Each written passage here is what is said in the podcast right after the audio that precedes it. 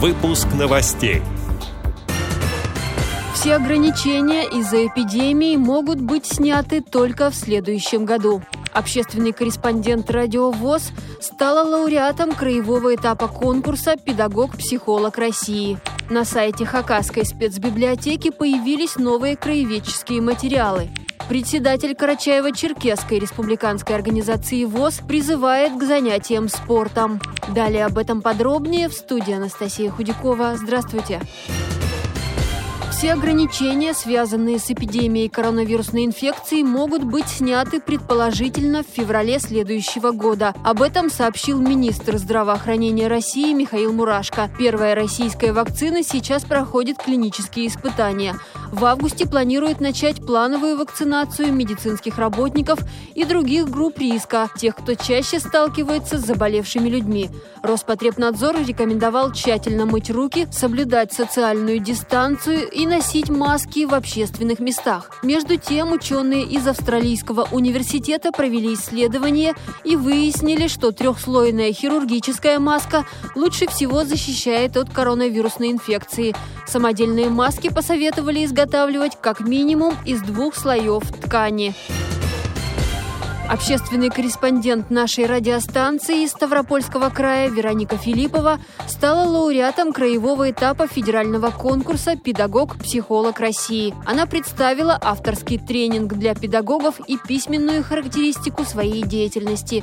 Вероника работает педагогом-психологом в детском доме номер 35 города Исинтуки с февраля этого года. Под ее руководством создан Центр психологического консультирования «Ответственное родительство», в который обращаются обращаются семьи с детьми. Она консультант от региональной организации ВОЗ Национального проекта образования.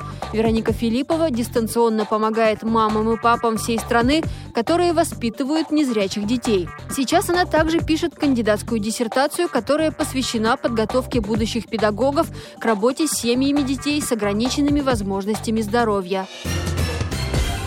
На сайте Хакасской республиканской специальной библиотеки для слепых появились новые познавательные материалы.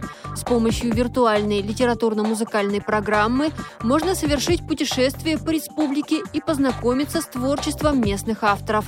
Чтецами гостиной выступают читатели библиотеки. В конце программы звучит гимн республики в исполнении народного артиста Хакасии, певца и композитора Германа Танбаева. Также на сайте доступна познавательная игровая программа по лесным тропинкам.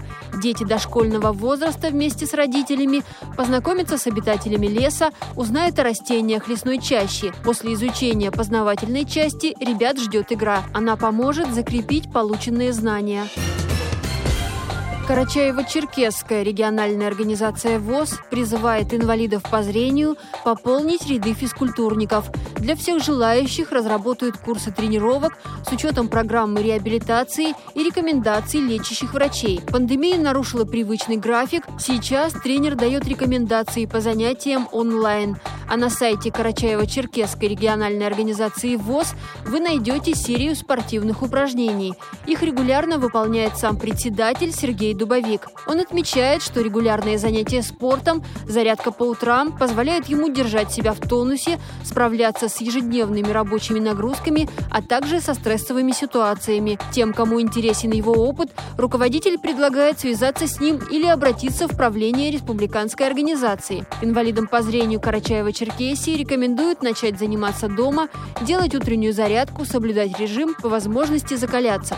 Отмечу, что в августе там планируют открыть шахматно-шашечный кружок для детей, а в сентябре спортивный зал. Эти и другие новости вы можете найти на сайте Радио ВОЗ. Мы будем рады рассказать о событиях в вашем регионе. Пишите нам по адресу новости собака ру. Всего доброго и до встречи!